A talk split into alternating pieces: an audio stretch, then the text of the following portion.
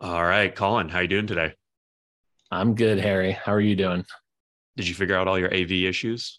Oh, this is a perennial issue for me. Anyone that's ever worked with me will tell you my Wi-Fi goes out, something breaks. My wife says I'm an energy taker.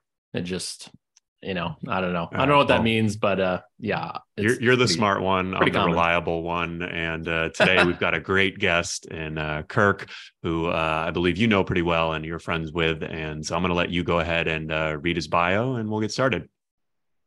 Nice. Kirk, great to have you. And good to see your face again. Well, let me give you a little bit about Kirk. Kirk is a programmer, inventor, entrepreneur, and investor. He's he's got a great kind of career behind him. He previously founded a computer vision company called Scan Inc. That was a consumer app, raised about $10 million in funding. App was downloaded like 250 million times, so just a few. And he sold that to Snap, where he went on to do great things there. And when Snap went public, I think his investors did well from Scan. But he was also, really critical in the team there, doing going from 30 to over 2,000 engineers and leading engineering teams in Los Angeles, as well as in Utah as well. But he, their teams worked on the camera, built creativity tools, which hundreds of millions of Snapchat users love and use every day. So we'll keep going on that, but he retired from Snap after 5 years and now is focused heavily, and we'll hit, I think, a bit on this more later, on artificial intelligence, as well as another company that I know a little bit about, but I'll let Kirk tell us more. But he is a very prolific investor, have invested in over 250, including several unicorns. So I'm excited to dig into that and understand, first of all, how do I get that deal flow myself? Hear your story and what you can share with people and help them along their journey. Oh, very cool.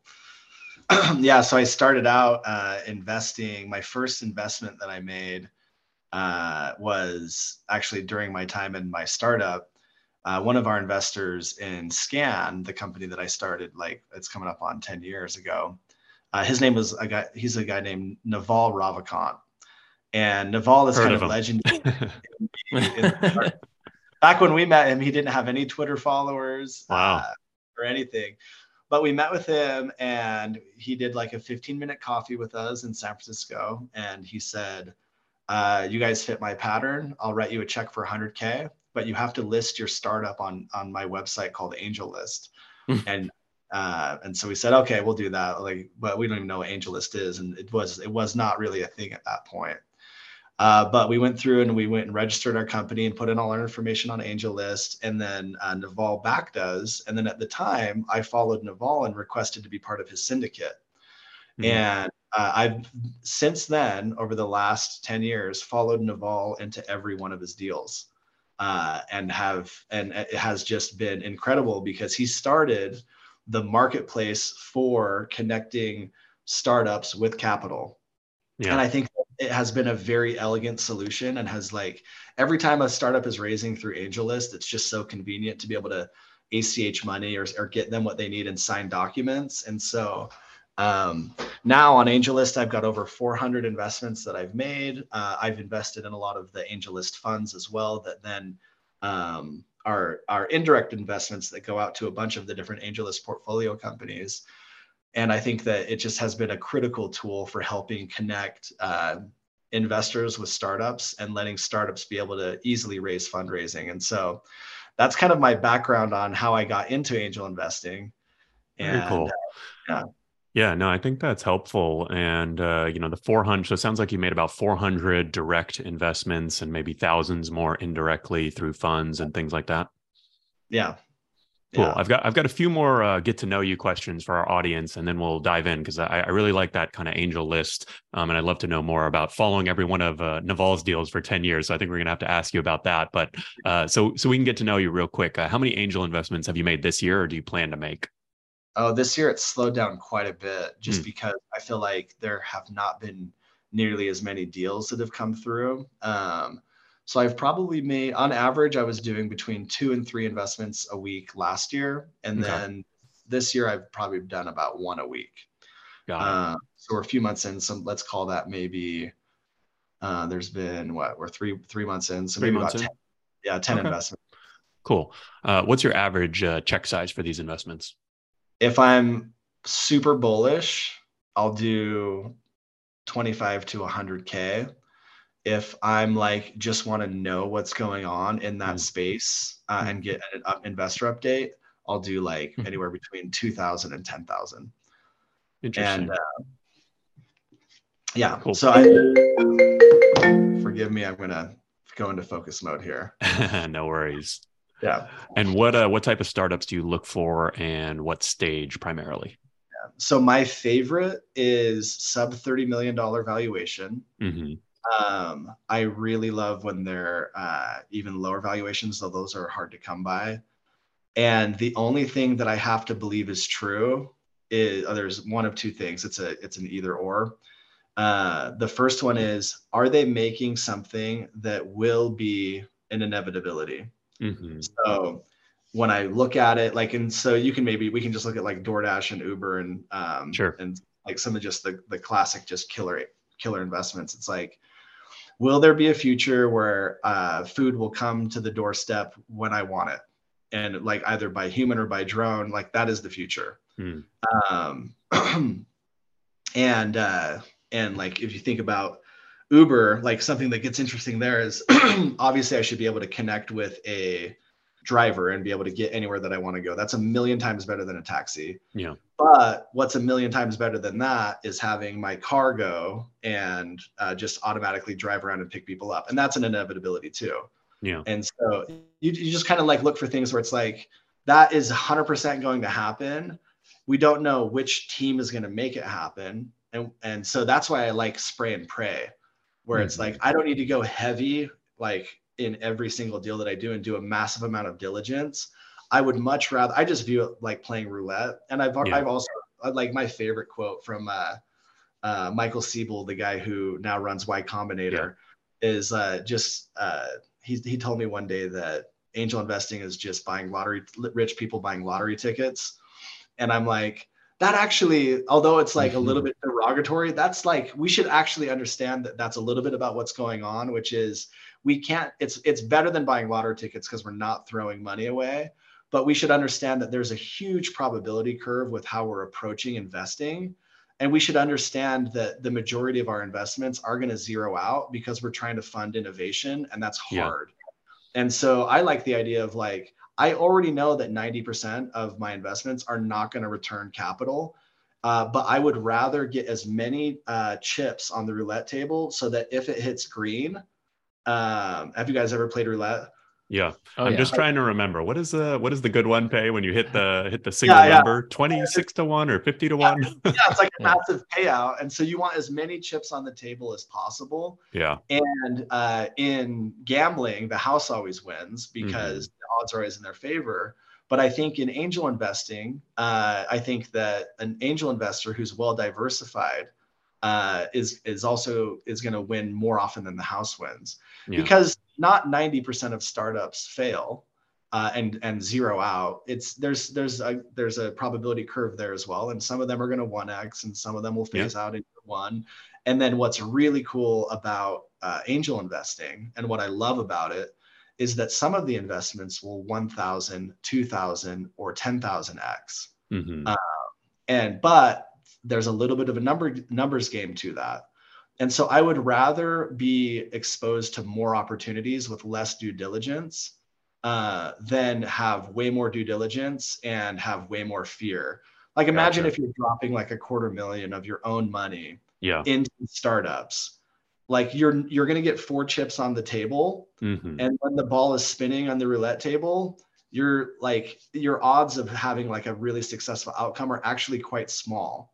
And so even if you have major conviction on the team and the idea relative to your cash that you have to be able to deploy, I think that you should be able to deploy, if you want to angel invest, you should probably want to be able to deploy at least into 100 deals over some period of time. And if you can't get into 100 deals, then you don't have probability on your side. So if you look at the total amount that you can invest, let's say that you have $1 million as an angel to deploy. Then you just chop that up into 100 deals, and then you're at $10K a pop. And now you've got 100 different deals across $1 million deployed. And if you get a 1,000x on one of your $10,000 deals, now you've got now you've paid back your entire fund and made your entire initial investment and made money on top of it. Yeah. So I like that spray and pray approach. However, it does require massive deal flow. Mm-hmm. So you have to be able to evaluate and vet a lot of deals. Let's say that you want to deploy 100 into 100 deals over the period of a couple of years. You probably need to see maybe like 500 to 1,000 deals and then have some sense of like, we're not going to invest in everything that we see. Yeah.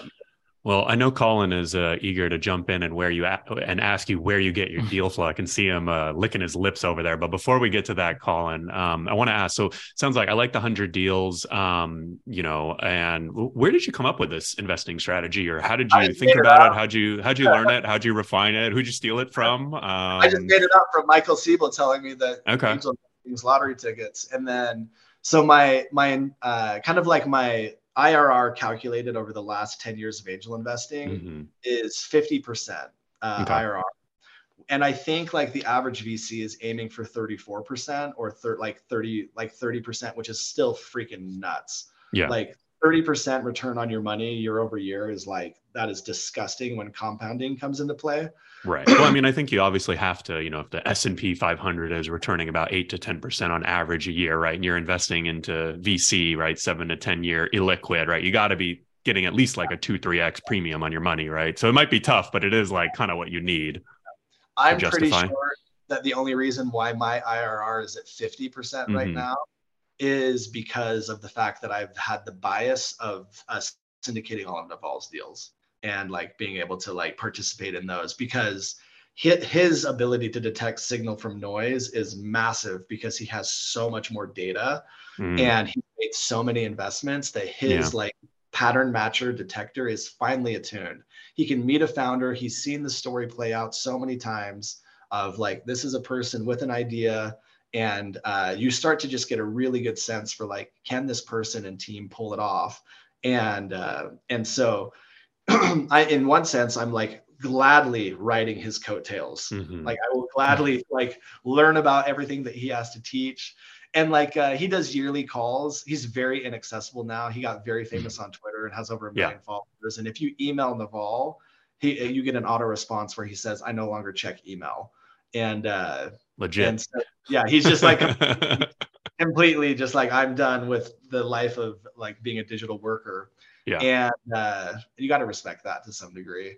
But he talks about this concept of game theory, how angel investing is actually you have to understand that the founder is trying to it's founder versus investor is how Naval approaches it, which I think is an insight that he's only learned in the last 5 years. But it's like the founder is trying to get the most money for the least amount of equity given away as possible. Right. And the investor is trying to get the most amount of equity for the least amount of money. So those two are at odds. So you have to realize that you are playing a game where someone's trying to like both sides are trying to get as much as they can.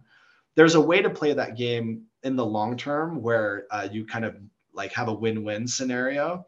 But I think that you have to understand that anytime a founder is pitching you, they're always going to lean towards exaggerating their position. They always want to exaggerate that they have more progress than they have, that they have more talent than they have.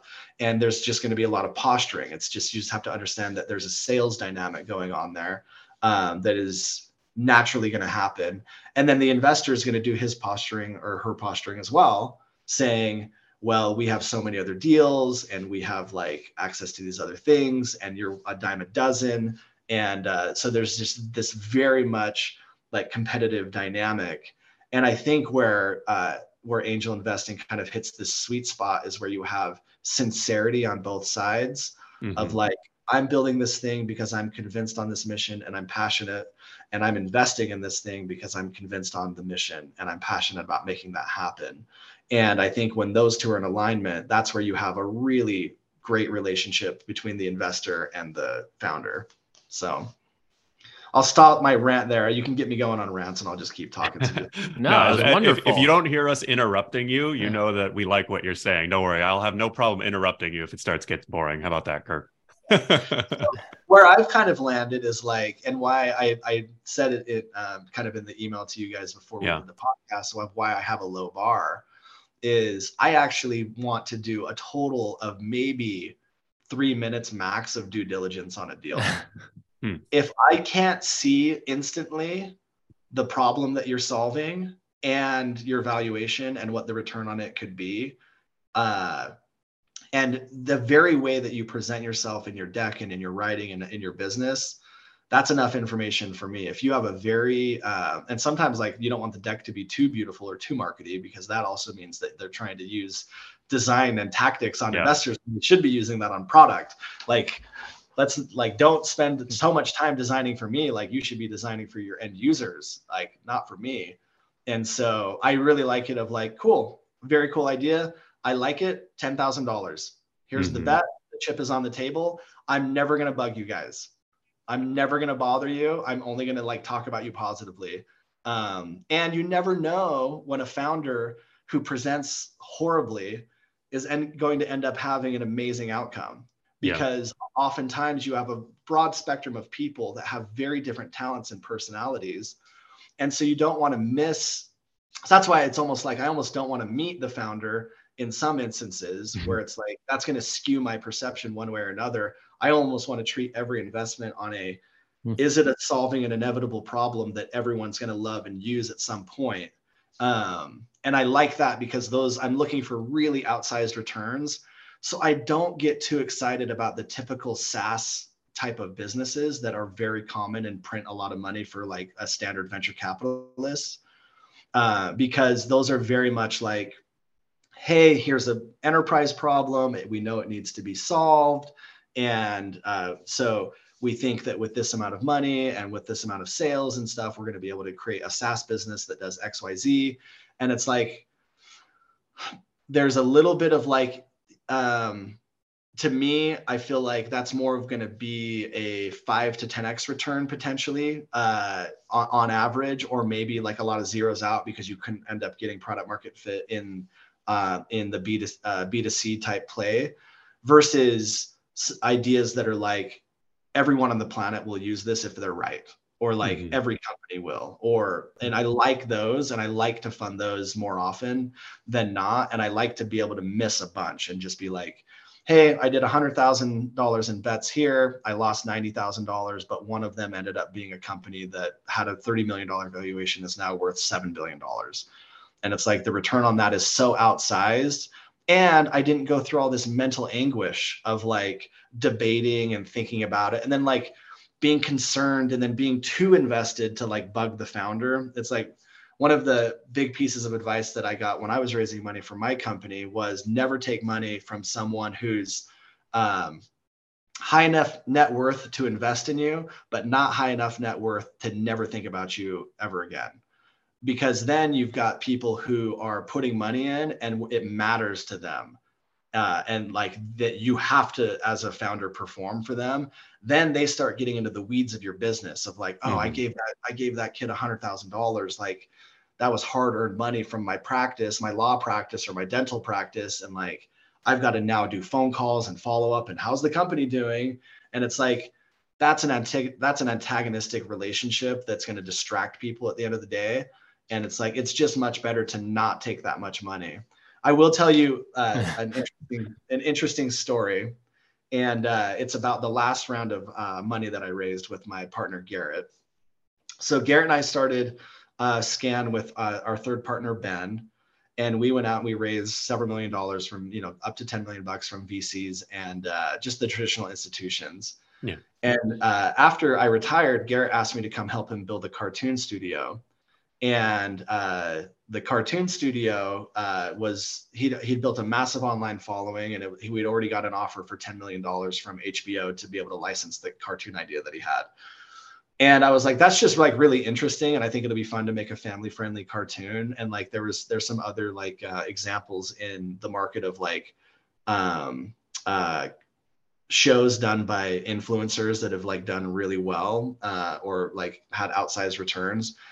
And one of the things that we did is there was a new tool called Republic, and Republic allowed anyone who was a non-accredited investor to invest into a private company. And that was due to an updated SEC ruling that happened just recently within the last couple of years, few years.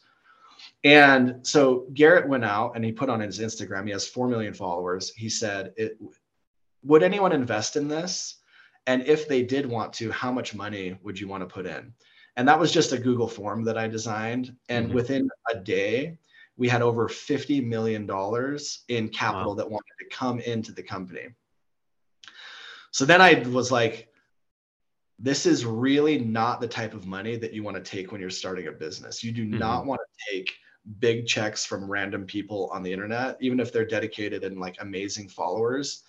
And so we debated this for a long time, and we basically landed on, we're going to raise $3 million from that public fundraising route, and we're going to let people put in a maximum of $100.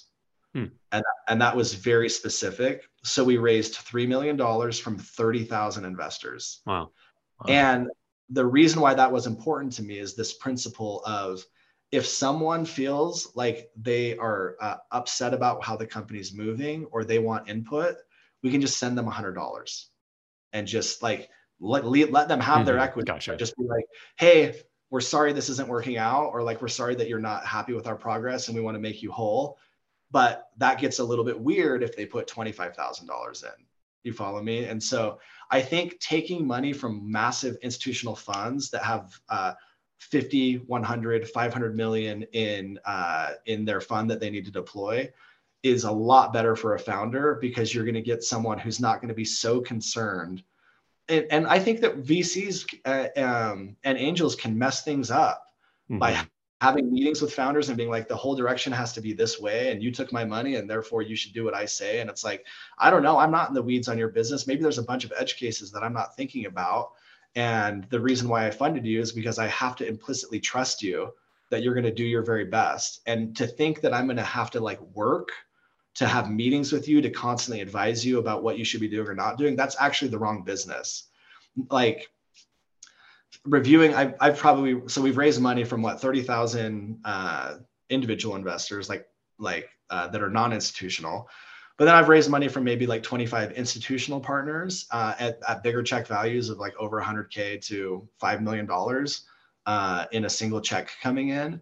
And the best ones, the best VCs are the ones who just make introductions for you, and they don't hassle you or haggle you. My favorite story was when, so we sold our company to Snapchat, and I remember emailing Menlo Ventures to let them know the news. And there was just a kind of a sense of like, oh, that's amazing. Like, we almost forgot that we had invested in you. And like, that's incredible. Like, very nice work, you guys. Like, that's great. High five. Like, yeah, like, we'll send you over our information to be able to make the distribution payment. And I love that relationship of like, the partner there bet on us. He bet on the idea. Who was the partner there? The partner there was initially one of my favorite people ever, Shervin Pishevar, who's gone on to fund and create a bunch of really great companies. And then Sean Carolan took over, and he was the one. Cool. Yeah, I know Sean. Yeah, I love him. And when I emailed him, he was like, "Oh, Shervin did this deal, great!" Like, so that's another thing that you have to anticipate, is that partners at VC firms will change, and like. Yeah. That's why I like taking money that is just bullish on the entrepreneur, but not nagging and not annoying, which is why I myself as a VC don't want to be nagging and annoying. I just want to be able to make introductions, and I don't want to have so much skin in the game that I'm stressing out. Yeah. I've also found that my high conviction bets are where I've lost the most money. And like, this is like, maybe there's some game theory internally in it, but it's like, when a founder has talked to me, and maybe it goes back to what Naval was saying, and they've sold themselves to me, and like they're so big and they're going to be so good, and then it builds my conviction up, and then I drop like $100,000 in. That's the one where it's like a year later the company goes out of business, and it's like, I shouldn't have let myself get so close to the founder and to the deal to become persuaded so aggressively. Like, it's better to just be like, here's $10,000 or here's $25,000, and let's not get too in bed together. So Kirk, these stories are awesome. But you know, circling back on just a few points you had here, I think one I hear is like diversification, right? Writing check sizes you're willing to lose and doing a bunch of bets, right? And I think that's just time and time again in all investing, right? Spread your eggs, not all eggs in one basket. And so that, you know, it's probably personal check size and just how much your budget is, but spreading them out. I'm hearing a really interesting like theme for you is like you have like maybe you try to remove a bias or potential investing weakness of where you get to know the founder and you get emotionally invested in it. And so that's an interesting where you try to like remove that element so you can make a more clinical decision, which I find also to be a really interesting point for many people because, you know, most people, their deal flow is their network, right? And therefore it's like, I like these people and I want to invest. And I think it goes against a little bit of a conventional wisdom where you're saying like, you know, people say like, you know, invest in the founder, right? And because the idea might not work, right? Or whatever, they pivot and things like that. And I think it's just an interesting angle. At scale, it's hard to know all the founders. I think that's the problem is like once you have hundreds of investments, like having an intimate relationship with the founders is like really difficult. And plus there's a lot of founders that you're just not going to have access to just because how many people can people know in their lives? And like, I'll invest in a portfolio company for my own stuff. And like every once in a while I'll have a founder reach out and say, can we do a 30-minute meeting? And I love that. But I don't need a 30-minute meeting to decide to invest. I just need to read the idea and see the pitch. And then it's like, oh yeah, I like that. Or I don't like that. So what's the fastest you've ever committed to a deal? Oh, it's just like 10 seconds. It's like, okay, I'll tell you the last. Oh, and then how fast did you wire? Well, it's like, cause it's AngelList, but like I got an email and it was for a new stealth company that's building a humanoid robot to compete with Tesla's humanoid robot. And I'm like, valuation is low. They had all the roster of people that was like MIT robotics, blah, blah, blah, blah, blah. I'm like, guaranteed in the next 50 years, we're going to have robots in the houses doing stuff. Okay, go. Let's just get the company updates. Let's see what happens. It was 15-second decision. Next, submit, done. And it's like humanoid robots are going to happen. And when they happen, it's going to be a complete paradigm shift for everything. If you've got a humanoid robot mowing your lawn or building something in the backyard or making you breakfast or folding your laundry, that's game over. And we all want that. I can make decisions like really fast and then I'm not afraid. And I'm never going to meet the founder because they're not going to be accessible to me. So I want to circle back to your IRR, which is obviously great. And I think highly coveted by you. So let's talk about like the portfolio and what's driving that. I'm intrigued, you know, from your perspective, like how many companies are driving that? Is there a certain type of company? Can you give us a flavor of what, you know, what's driving the returns? Yeah, I think the biggest returns are from the kind of like vintage companies that are at least 5 years old, where they've gone, and to me, this is like my favorite thing, when you've invested in a company at the sub $30 million valuation, and now they're like, not just unicorn, but they're like $5 to $10 billion valuation.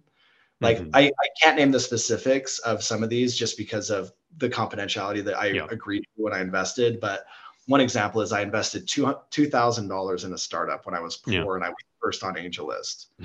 And that company, I've invested at a $5 million valuation. And I think they just raised a recent round at $11 billion. Wow. And so that 2 million, I still haven't done the math on that, but that 2,000 is now worth over 2 million. And so it's like, I love that because that is now ammo for me to go invest in and do that. Now, instead of doing little $2,000 checks, I can do 25K checks out of those returns and roll it forward.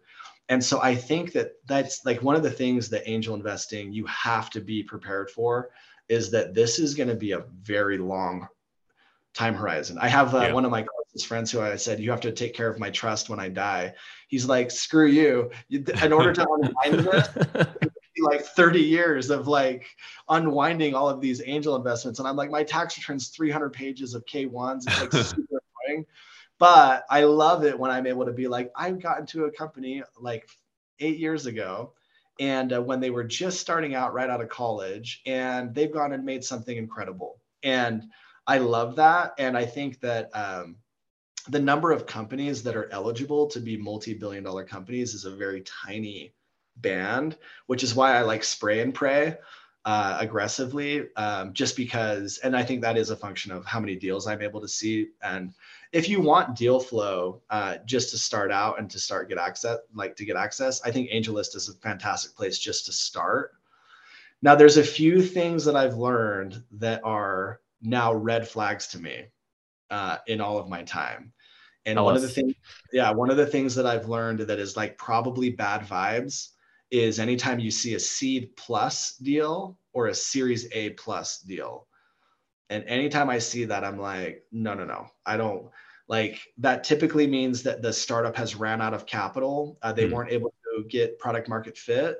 And now they're looking for some type of bridge round to try a pivot. And it's like the foundational idea didn't work. And now you're betting on the team. And that's not wrong. But for the investment profile that I'm looking for, I'm like, if I've already gotten to the seed deal and you're doing a seed plus now, I'm not the bridge round guy. Mm-hmm. That just doesn't fit my thesis. So anything with a plus is a red flag. Plus is a red flag. I like what you said though around kind of the time horizon. I mean, what expectations do you think new angel investors should have? Maybe like how much money, like in kind of a realistic but ideal scenario, like how much money should people be coming into angel investing with? I like that you said divide it by 100. What about the time horizon and then finding deals? You mentioned AngelList. So like if you had to give like three quick pieces of advice on those items, what would you say? That's hard. You typically can't get into most deals unless you're part of a syndicate for less than $100,000. And so you kind of have to go the syndicate route. So let's say that you want exposure to VC. Yeah. But you don't have that much capital, but you are an accredited investor. Mm-hmm. Then I think the best exposure to VC is going to be through AngelList's Y Combinator funds, and basically what they do is they aggregate hundreds of startups into, they have a team that vets them, and then you can deploy $25,000, and it'll hit like 1,000 startups. That's going to dilute your return, right? Because now your return on that's going to be less, not like 50%, because you're not getting direct exposure, but you're also don't have to make 100 individual investments. Mm-hmm. So for someone who just wants exposure to the venture capital asset class that has a potential higher return than S&P 500, I think the AngelList's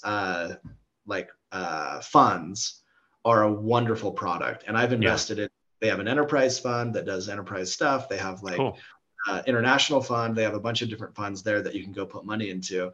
Then that's something that you really couldn't get outside. And that could potentially be sort of a one-time investment. You may not see the returns for 7-10 years, but like time horizon wise, it's like, hey, you've got some money, you want to get exposure, you put it in. I guess for the other bucket of people, like I'm sure you get a lot of people coming to you asking about angel investing. So do you tell them like, hey, you should be only considering if you've got $200,000 to spare, $1 million?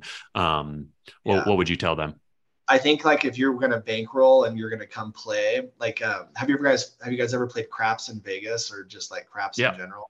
Yeah. So like craps, when like having a good time in Vegas with craps is a function of your bankroll and the minimum bet size. And so I think the analogy like plays over perfectly into angel.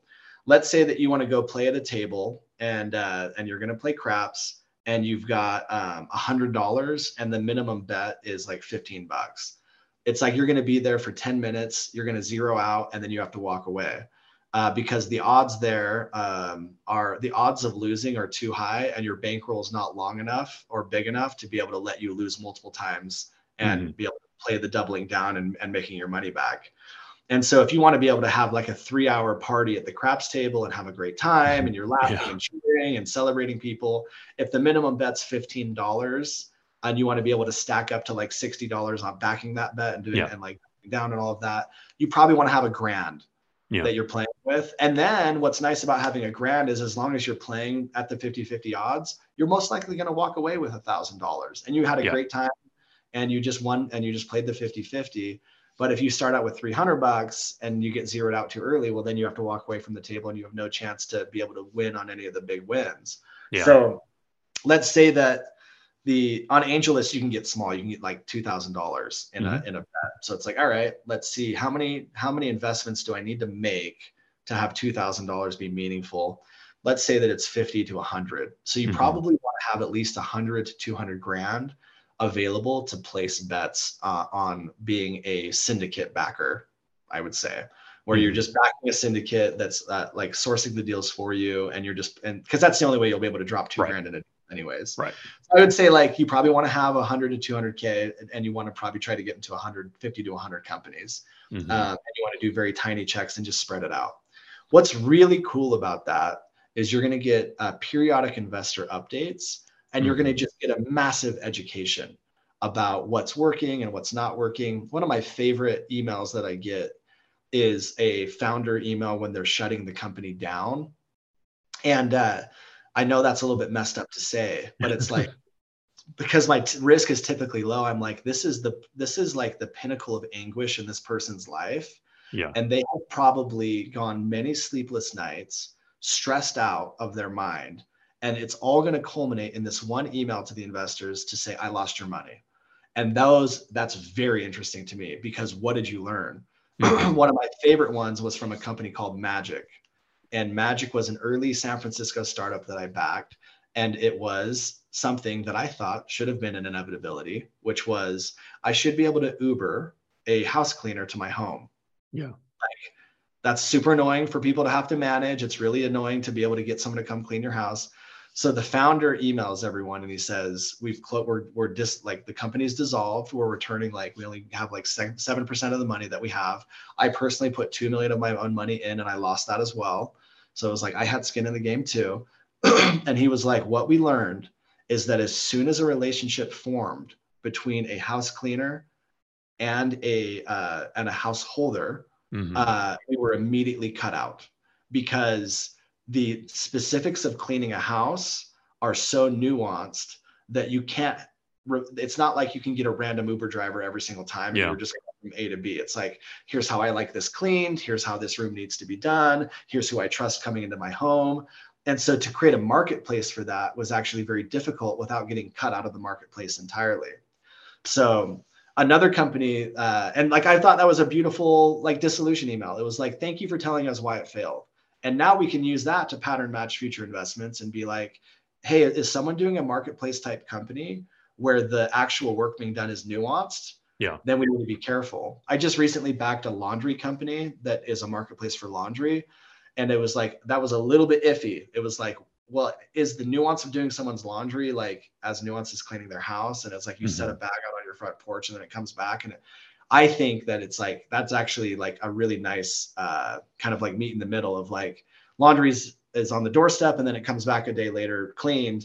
I don't need to know who cleaned it. I don't care about it. It just needs to be clean and folded nicely. Yeah. And so I kind of use that moving forward. But what was that company? Yeah. So there's a couple that I did, but the last one that I did was Dree, which was a local startup. And cool. So yeah, their name is Dree, and I've loved them and I've used them for the last year. And I went to my wife and I was like, you're never going to do my laundry ever again. And she hasn't. And I just, anytime I have laundry, I put it in the Dree bag. And then on Mondays, I put it out on the porch, and then it comes back on Tuesday or Wednesday. And and it's all folded perfectly, and I put it away. It's like the best $40 a week I can spend. Almost as if it's Magic. What a bunch. Yeah. I know. Bad jokes. I'm saving that one, huh, Colin? Yeah. Well, before we jump into Twitter threads, it was funny that, you're saying that like the postmortem is almost like the most interesting. And I was just thinking like, well, yeah, if you only pay $1,000, $2,000 and you get a postmortem on why a company didn't work, that's like a pretty good investment. Yeah. Like just in and of itself, like what, like why doesn't this idea or these things don't work? And you only had to pay $1,000 for it. Like if you thought about like an expert in something and paying them for their hourly rate for something, it's probably pretty good. All right. So we're going to jump in and do some hot takes on Twitter, and we'll try and do three, but maybe we'll get through two. Since we talked a bit about the update side of thing, let's go to private equity guy. His tweet was, I think it was Harry Stebbings from 20 VC podcast, who said that one of 38 companies he has in its Out of 38 companies in his portfolio, only 8 do monthly updates, only 8. And these 8 are the most successful, and they have the most disciplined founders. Lessons learned. Thanks, Harry Stebbings. This is the other Harry, by the way, the popular Harry. The famous one, yeah. And we've talked about this before on investor updates, just being important and something that like you should do. But I think there's a kind of a thread here of like, is this correlation or causation, right? Do great founders and great companies do updates, or do writing the updates cause great companies and great founders? So what's your take, Kirk? How do you think about that? That's such a good question. I just want to say that. That's like, I mean, just understanding the nuance of founder updates, I think is like, just for playing the game of VC is like, I love that. Sometimes when companies send me too much updates, I think they're screwed. I just think like, you guys are typing way too much to me. You're not talking to your customer. It goes back to the deck being too good. Yeah. And it's like you're curating your relationship. It's like the employee when you're a manager who's just like way too good at managing up. And it's like, you should maybe just do your job instead of like presenting reports to me about how you would like to do your job that look really good and make me excited. And so I don't know. I think monthly is like nice, but it should be more of like an aside of like, hey, here's how we're doing. And here's like the key things. And does anyone know anyone who can help?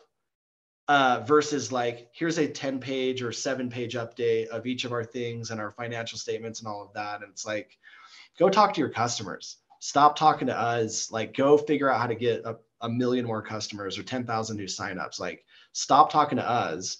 But then to go ghost mode and to get nothing is like, I'm probably screwed. Like that. So I would say that I would strike a balance as a founder, and I would say, I'm going to send a really good quarterly update email, and I'm going to send ad hoc help me emails. And I also think it's like a really bad sign when someone is sending their cash on hand and their and what their burn is and how many months they have left.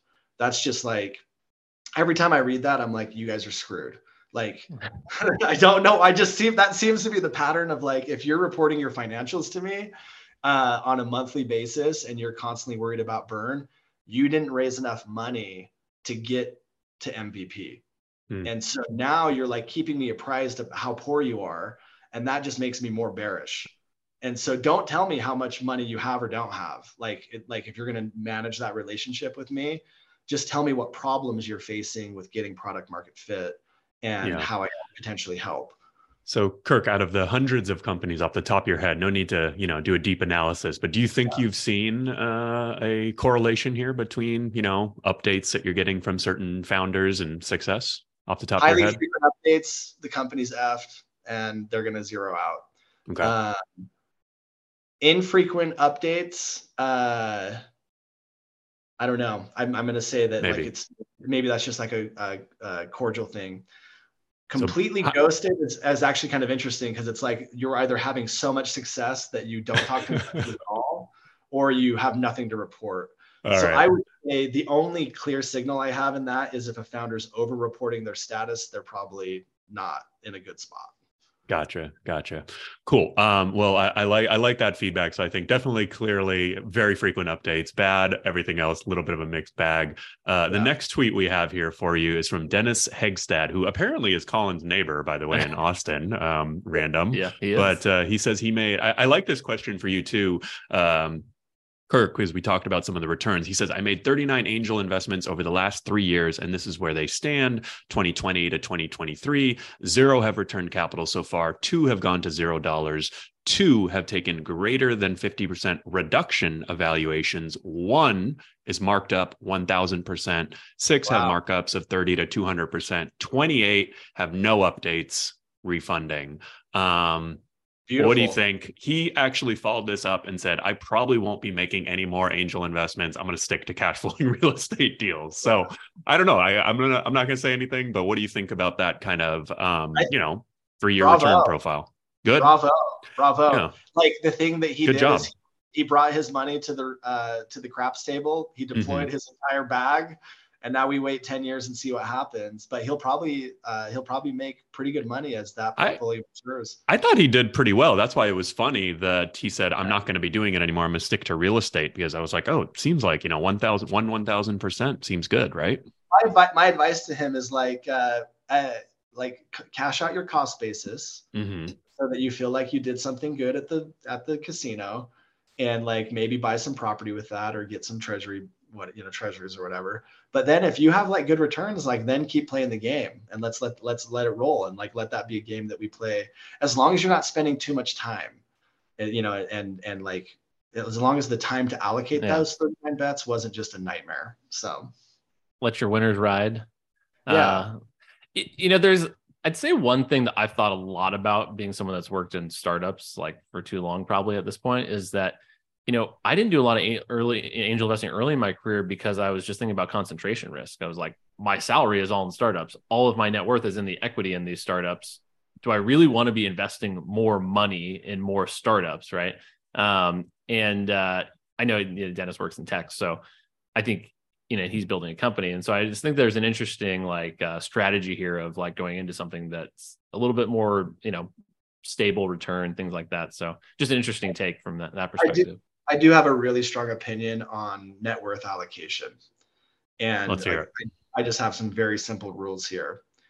You need to have in cash equivalents, at least a year and a half of personal burn.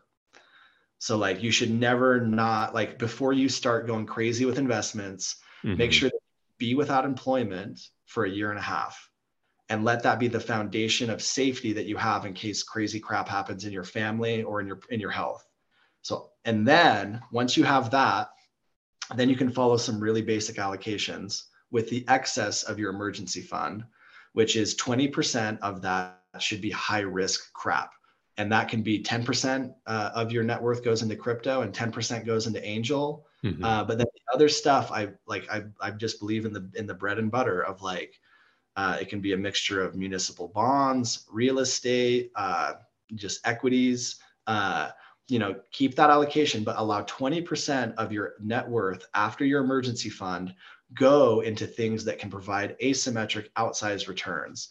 And then be disciplined in that. Like if you have, let's say that you're spending $100,000 a year, or let's say $150,000 a year on your family and your personal burn. And then you have an extra $300,000 in savings. Don't put all of that in startups. Don't put all of that in crypto. Put $30,000 of that into crypto of your excess 300, and maybe put $30,000 of it into an AngelList diversified portfolio. But don't be irresponsible with your allocation of money because you're trying to chase these really outsized returns and thinking that you're going to be able to get them. It's a 10-year investment horizon when you're putting into a startup, 7 to 10 years. You're not going to see that money back, and you have to have allocation principles on how you put it. And so it's very easy for people to you get exuberant in what you're doing. Like, this is going to be the next big thing. And then that can like cause massive pain. And you're just like, no, I just have my budget. My budget is 20% high risk. And that's what it is of my net worth. And so I think that's how you preserve wealth without completely destroying it, but get exposure to exponential growth as well. Got it. Thanks for that. Well, we kind of teased at the beginning that you have been working on some things. So would love to hear a little bit about that. AI. Before we let you go. Yeah. I just did the funniest hackathon ever with my friends over the weekend. And so we created a website. It's called Random Seed. And you can go to randomseed.com. And it's a good domain name. Yeah. What I did is I've been very obsessed with AI generated art. And I basically just took every verse of the Bible and I put it into Stable Diffusion, which is an image generator. And so if you go to randomseed.com, there's a button called Read Genesis Chapter 1. And when you click on that, you can start to read every verse of the Bible with an illustration per verse and see how AI interpreted the Bible. This is cool. Yeah. And so we posted it on Reddit yesterday. We got 18,000 visits yesterday, just the day that we posted it, and about 40,000 page views. And I think that I want to do the works of Shakespeare. I want to do any public domain work and have it illustrated. And I just think that it's, to me, I always want to be on top of whatever the newest technologies are and what they're coming out. And what this is one of the things that I did in school is like, if I'm interested in a topic and I think that it's a game changer, let's do a little project to learn more about it and understand what it can do and what it cannot do. And AI-based image generation and text generation is going to completely change the entire landscape over the next 10 years. And I think that content and how it's produced and how it's created is going to be very interesting. And so, so I'm just very excited about AI. And I was like, let's just do a little project. And people have been going through and reading the Bible illustrated. And I had to build moderation tools because these AI models crazy stuff. Go a little crazy. Might offend a few people. I feel like as an engineer, you always just got to kind of be on your toes and understand like what you can do. And doing like little fun side projects is a great way to learn and also create an artifact that can be shared online with other people. And so I don't know where I'm going to take it. I have enough traffic where it's interesting that I should probably do something with it. But yeah, the images are really cool. I'm looking at them right now, and there's definitely a lot of sun and regal looking light. But I mean, you know, they look like pretty high quality images for each one, and they're very relevant too. It makes us as investors have to ask this question. And it's a very hard question to answer because the future is so opaque. Like we have no idea where this is going. But the one thing that it makes you have to realize is like, the ability to get a high quality illustration for basically free. What impact is that going to have on the entire creative landscape? What does that mean? And so I'm just keeping my eyes peeled for companies that are going to be leveraging AI for content production and leveraging it in a way that is good. This, my website that I just threw up here is just like really, like I put it up over a weekend and I was just generated like way too much content. But I think that it's going to get very interesting. We're at the point now where computers are able to demonstrate creativity. And that I didn't think was going to come for a very long time. But the way that the computers interpret words, like they're going to be producing music and video, and it's going to be really interesting. So I'm watching that space, but I think it's going to be a space that's going to be easy to mess up. And like think that it could be big and then have it like easily like not hit something that resonates with people. So, well, I think Kirk, you just inspired Colin and I and everyone listening to not sit on our asses on the couch this weekend and watch TV. We might have to actually do a couple fun side projects or get a little work done. So really appreciate. Harry, I should cut you off and just tell you that AI coded most of the site. Okay. So you didn't actually do anything. I was gonna comment. You know, you did all this, and you allowed for dark, you know, night mode, dark mode, which is great. If you're an engineer, you need to use GitHub Copilot. It's freaking crazy. Cool. Awesome. Well, we really appreciate you coming on, Kirk. This was great. I learned a ton and also super inspiring too. If folks want to follow you, where's a good place? So we'll leave a link to randomseed.com. I think that'll be fun to check it out. Sounds like you're active on AngelList. I don't know if people can add you as a friend or follow your deals there, but that might be cool. What do you tell people? You can just go to my website and then I have links to every social and AngelList and all of that. And if you put that link in, just my name as my domain name. And I just wanted to say thank both of you for letting me have the chance to come on and talk, and just grateful for the opportunity to hear your insights and get to know you as well. Definitely. Thanks, Kirk. All right, guys. We'll see ya.